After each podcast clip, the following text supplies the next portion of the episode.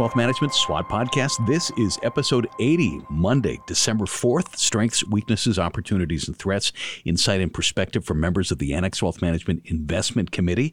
Blaine Disrud is here. He's a research analyst. Welcome. Hi, Danny. Jason Cooper joins us. He's research analyst as well. Hey, Danny. So we will kick off our episode as always, thanking our listeners. If you enjoy what you're hearing, please share it with a friend or colleague. Uh, we really enjoy coming together, doing the prep on these, and then getting in the booth and actually recording these. So, with that, we'll get into our economic outlook for this week. So, today we have manufacturing orders. Uh, we had PMI orders on Friday. We got a read on factory orders. They came in flat.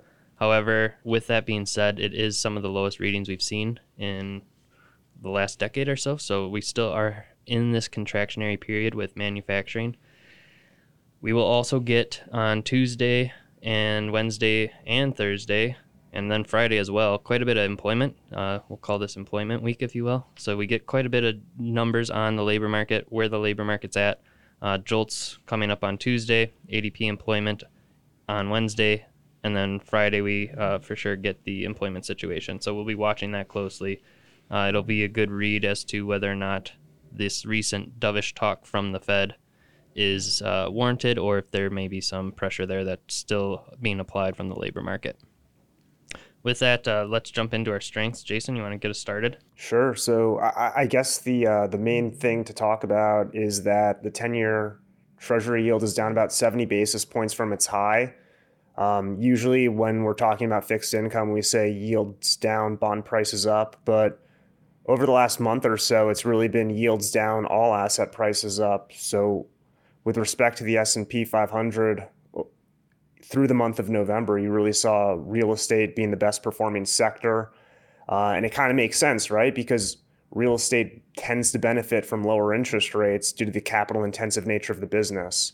They rely on debt so much for funding.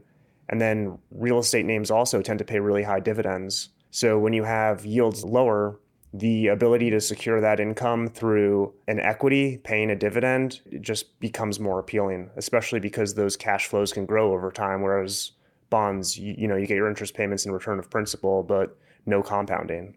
Yeah and i think what a big factor of that right is you use that discount rate to discount back your valuations and if that discount rate is coming down those valuations naturally are going to go up. And with that you couple that with the fact that spreads tightened in November, which is very interesting to see when you have interest rates coming down in the manner that they did. I mean, 70 basis points on a 10 year in one month is a big move. And usually, what you've seen historically is when that happens, spreads are usually widening because you have economic weakness or something's occurring in the economy or in the market that's causing causing those yields to come down, and that's usually a deterioration of economic activity. However, what we're actually seeing get priced in there is that soft landing or no landing, if you will, that I think gave that that jolt to the equities that we saw to a degree. And Jason, I know end of October we talked about the the alligator jaws and those right. needing to to converge and bad breadth, if you will, turned that around, right? Yeah, Blaine. So when you mentioned the alligator jaws, what we were discussing was the performance of like the Magnificent Seven led S and P 500 so if you looked at the Magnificent Seven as an index just through last week, you know, on a on a year to date basis, it was up almost 100 percent. The S and P was up 20 percent, but the average stock was only up five percent. And this time last month in October, when we were talking, the average stock was down five percent. So we've seen a nice rally, and what's been great about it is as as those alligator jaws have closed you know, maybe the Magnificent Seven are starting to roll a bit, but it's really been the lower jaw coming up, meaning that breadth has improved. So if you look at like the New York Stock Exchange advanced decline line, that's putting in new local highs.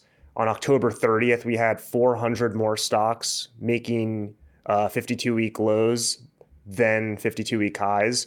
Now it's 100 more stocks making highs than lows. We went from only like 25% of the names in the New York Stock Exchange being above their 200 day moving average to 60% currently. So it's been a real flip from a breadth and participation perspective. So the average stock now has been doing pretty well. Just seen a good amount of data from the consumer that has also been strong. I mean, we we saw what Black Friday and Cyber Monday did. Um, the personal income numbers are are strong when you look at it. You have real wages still still in positive territory, which is is good for the consumer, good for the the, the general public. And that showed up in those those sales that we saw going through Black Friday and Cyber Monday. Um, Jason, I know you pulled down data, uh, uh, and it's actually coming from Adobe, which we as a team talked about. How does Adobe get all this analytics? Um, so if you want to dive into that, feel free. Sure. So they the Adobe Analytics saw Cyber Monday sales growing about 9.6% year over year. Areas of strength seem to be more toys, so like Hot Wheels, Mario Kart toys, gaming devices like Xbox, PlayStation 5, Nintendo Switch. Skincare is doing well, small kitchen appliances and television. But what we really saw was buy now, pay later drove a, a strong showing, I guess you would say, during the holiday season, with buy now, pay later sales increasing almost 45% year over year as consumers sought more flexible payment arrangements. And what's what's interesting about that is if you look at the business models of buy now, pay later companies, they're really making these deals with the merchants. So the merchant is effectively sacrificing margin in order to drive sales, whereas the cost of capital, so isn't necessarily borne out by the the debtor. Like they're just paying a typical payment in installments over time. Just like our our own team. I mean, we have Trevor Nargis who decided to put his Chipotle burritos on on buy now, pay later because he only wanted to pay a couple dollars a month. And it was a wise financial decision because you know he took that money and invested in our core and tactical portfolios so good good job on on that, Trevor. Big shout out. I think what's interesting about it, right, is when you look at it, those buy now pay laters aren't charging some exorbitant interest rate on it. It's just here's what the price is divided over what the payments are, and you're not being hit with that interest charge. So it, it when rates are where they're at right now, it makes sense to potentially do that. Yeah, and, and then just also speaking to the the strong consumer, Blaine, I think it was you that highlighted the TSA throughput on Thanksgiving was like the highest level ever. So the the desire to travel, I mean maybe it was ephemeral with it being the holiday season, but it seems like the desire to travel is sticking. The TSA numbers came in at the highest they've been in history. So we are officially back over pre-COVID levels of people getting on planes, flying, uh, and going on trips. And that's not just you know families getting on planes to go places either. Businesses have actually picked up their business travel and gotten that back actually pretty close to online for a good chunk of businesses. For the most part, you have about 40% of smaller businesses doing what they used to do from a travel perspective for business travel. The other 60% haven't quite gotten back to that level and I don't know if they necessarily will. So you do have that permanent, you know, hit to travel, but a good chunk of that 60% has said they they're not doing travel not necessarily because they don't want to or don't think it's necessary. It's more from a cyclical outlook perspective and being mm-hmm. cautious on their spending and trying to allocate dollars in an appropriate manner.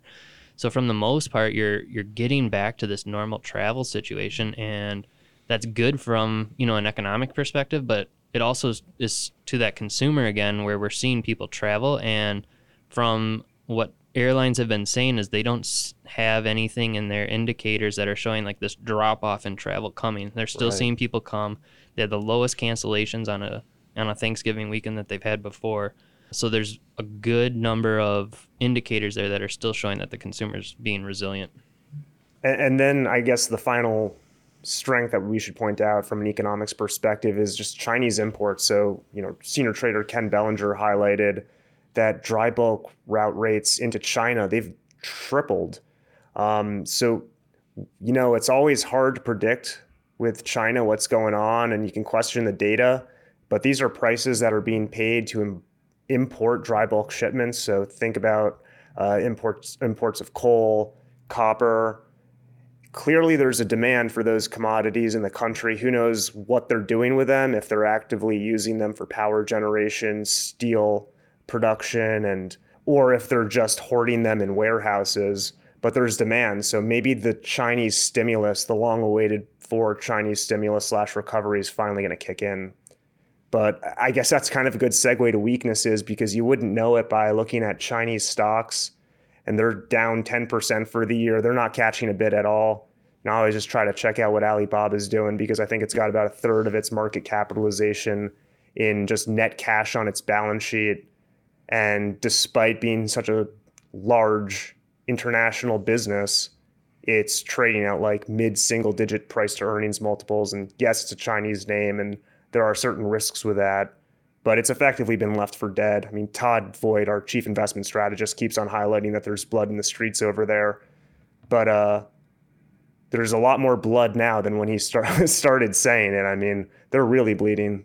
Yeah, and like the stimulus packages that they've tried bringing on board haven't quite caught traction. They're they're trying, right? But some are saying it's not enough. Others are saying it's just there's a systematic issue that's going and playing through with the whole debt situation that was occurring uh, in the real estate market there. So it there'll be a time, right? If if the governance of that country is appropriate and allows for the investments, but you're also seeing tensions continuing to build between the U.S. and, and China. There's been some reprieve, but we just threw on some new uh, restrictions there recently. So it, it's interesting to watch and to know, to your point, Jason, like on a, on certain companies or certain areas of the market that have very attractive valuations. Um, will you actually be rewarded for making that investment given given the situation that you're playing with there? We talked uh, about the Magnificent Seven, but there there was some loss of strength there, right? And the fact, and it's not really, it's more relative strength where just the the bottom part of the market or the the smaller companies in the market really started catching up, or in the S and P 500, uh, not necessarily small caps specifically, but just as a whole, the the Magnificent Seven uh, on a relative basis didn't quite perform as as the rest of the market did. And yeah, there, I mean, there are a few of them that I guess their chart patterns are deteriorating. Right. But it's more like I, I think we mentioned earlier the bottom jaws coming up to meet the top one versus them meeting in the middle or the top jaw collapsing downwards. Yeah.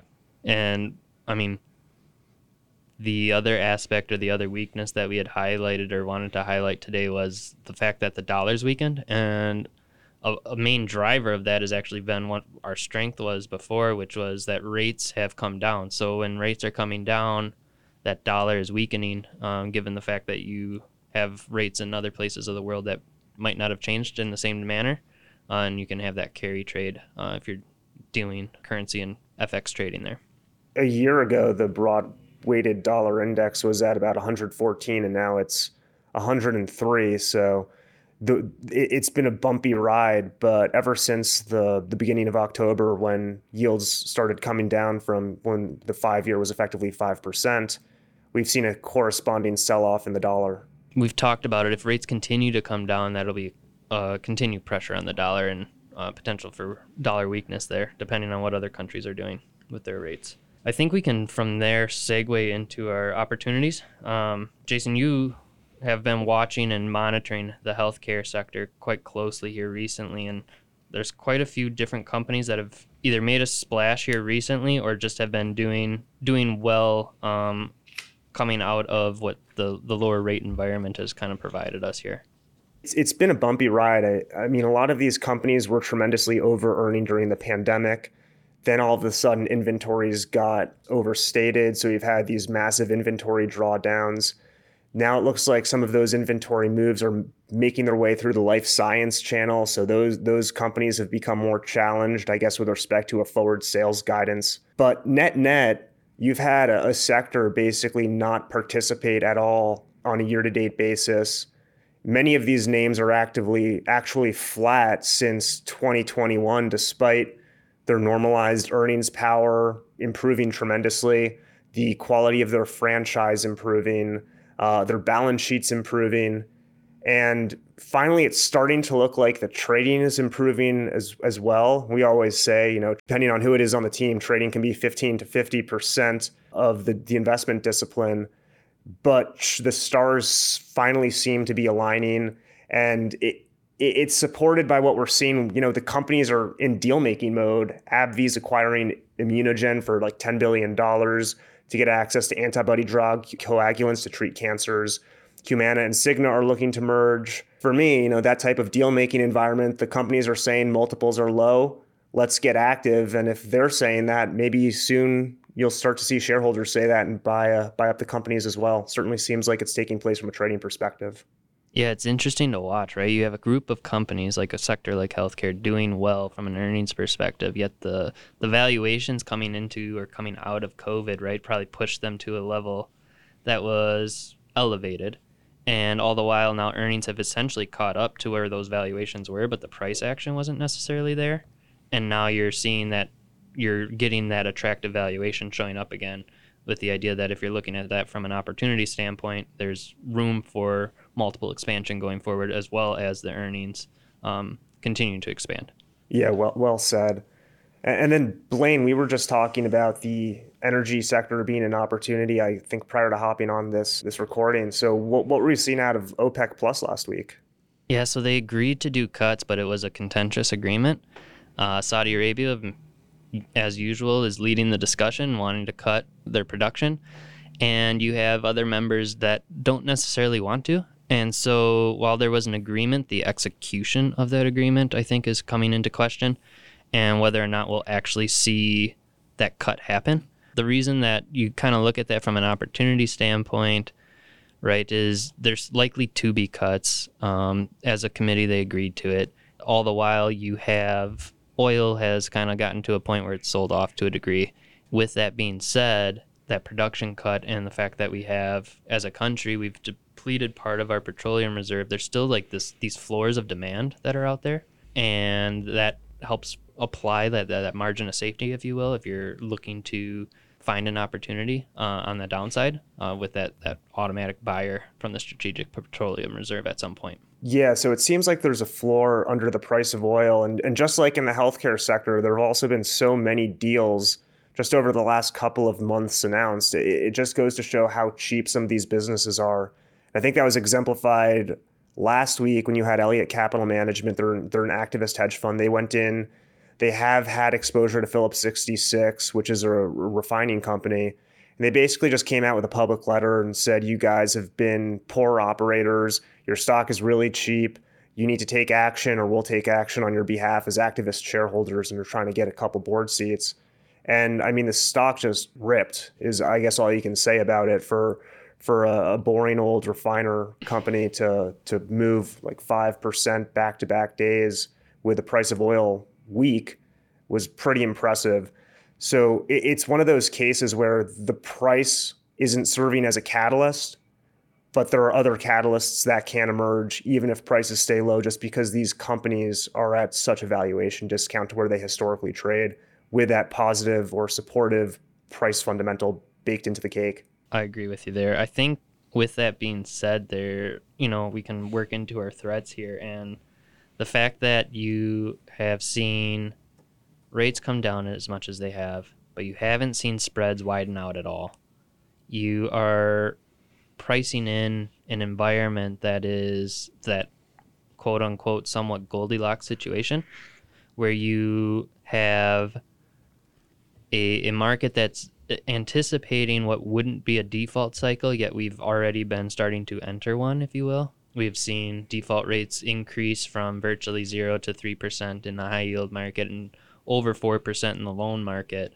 The trajectory and the trend of those is on an upward path yet you have spreads near I wouldn't say historical lows, but definitely in some interim lows that we've seen, and it's almost pricing in to a degree limited defaults going forward. Yeah, it seems like the market is just discounting this perfect soft landing scenario. Historically, you know, following these unprecedented rate hikes, it would be abnormal to not have some type of degradation to the economy and a corresponding cut. So I guess maybe said more simply, a, harder landing. But the market's already been, I guess, pretty optimistic with respect to that not happening just on a valuation basis. But you couple that with the market's response by its very nature makes the Fed's mandate more difficult to achieve. We started off with strength, which was yields down, asset prices up. Well, asset prices up increases the wealth effect. People that feel wealthier have a higher propensity to consume. Consumption is demand. More demand without a corresponding increase in supply could lead to higher prices. Now, there are areas where it seems like the path of prices, like uh, multifamily housing, is on a glide path downwards, and that'll start to manifest in, in lower CPI on a go forward basis. But it, it's almost like the Fed is uh, causing like a tug of war with respect to their mandate just by allowing financial conditions to ease as much as they have. Yeah, and it's interesting having the members come out and talk the way they did last week, more or less with a dovish tone. The rhetoric of higher for longer, we're not going to cut right away, et cetera, et cetera. All the while, the market continues to almost discredit that uh, with rates moving the way they have, and then the fact that spreads continue to be as tight as they are, and then having valuations where they are, having those financial conditions ease. Just to your point, Jason, is in the absolute opposite direction as to what the Fed is anticipating. Um, it's almost like they they had their victory lap or have it right, right. now, and it's going to get a bit more rocky going forward. Uh, we're kind of in that sweet spot and monitoring that and knowing how the Fed or how the markets are going to react as the economic data might turn to a degree uh, will be very interesting to watch. Let's wrap our podcast with our headlines. What's our headline strength this week? Yields down, asset prices up. Headline weakness. Will the Magnificent Seven continue to be magnificent? Headline opportunity. Underperforming sectors are poised to churn. And besides the Chipotle buy now, pay later. Right. Yes, that is. I mean, that's Trevor. right. And our headline threat. Can the Fed stick the landing? Episode 80, Annex Wealth Management SWOT Podcast. Blaine Disrud, research analyst. Thanks. Thanks, Danny. Jason Cooper, research analyst. Thank you. Thanks, Danny. Annex Wealth Management, LLC, is a registered investment advisor. For more information about our firm, please visit annexwealth.com. The information in this podcast is for educational and entertainment purposes only and is subject to change without notice.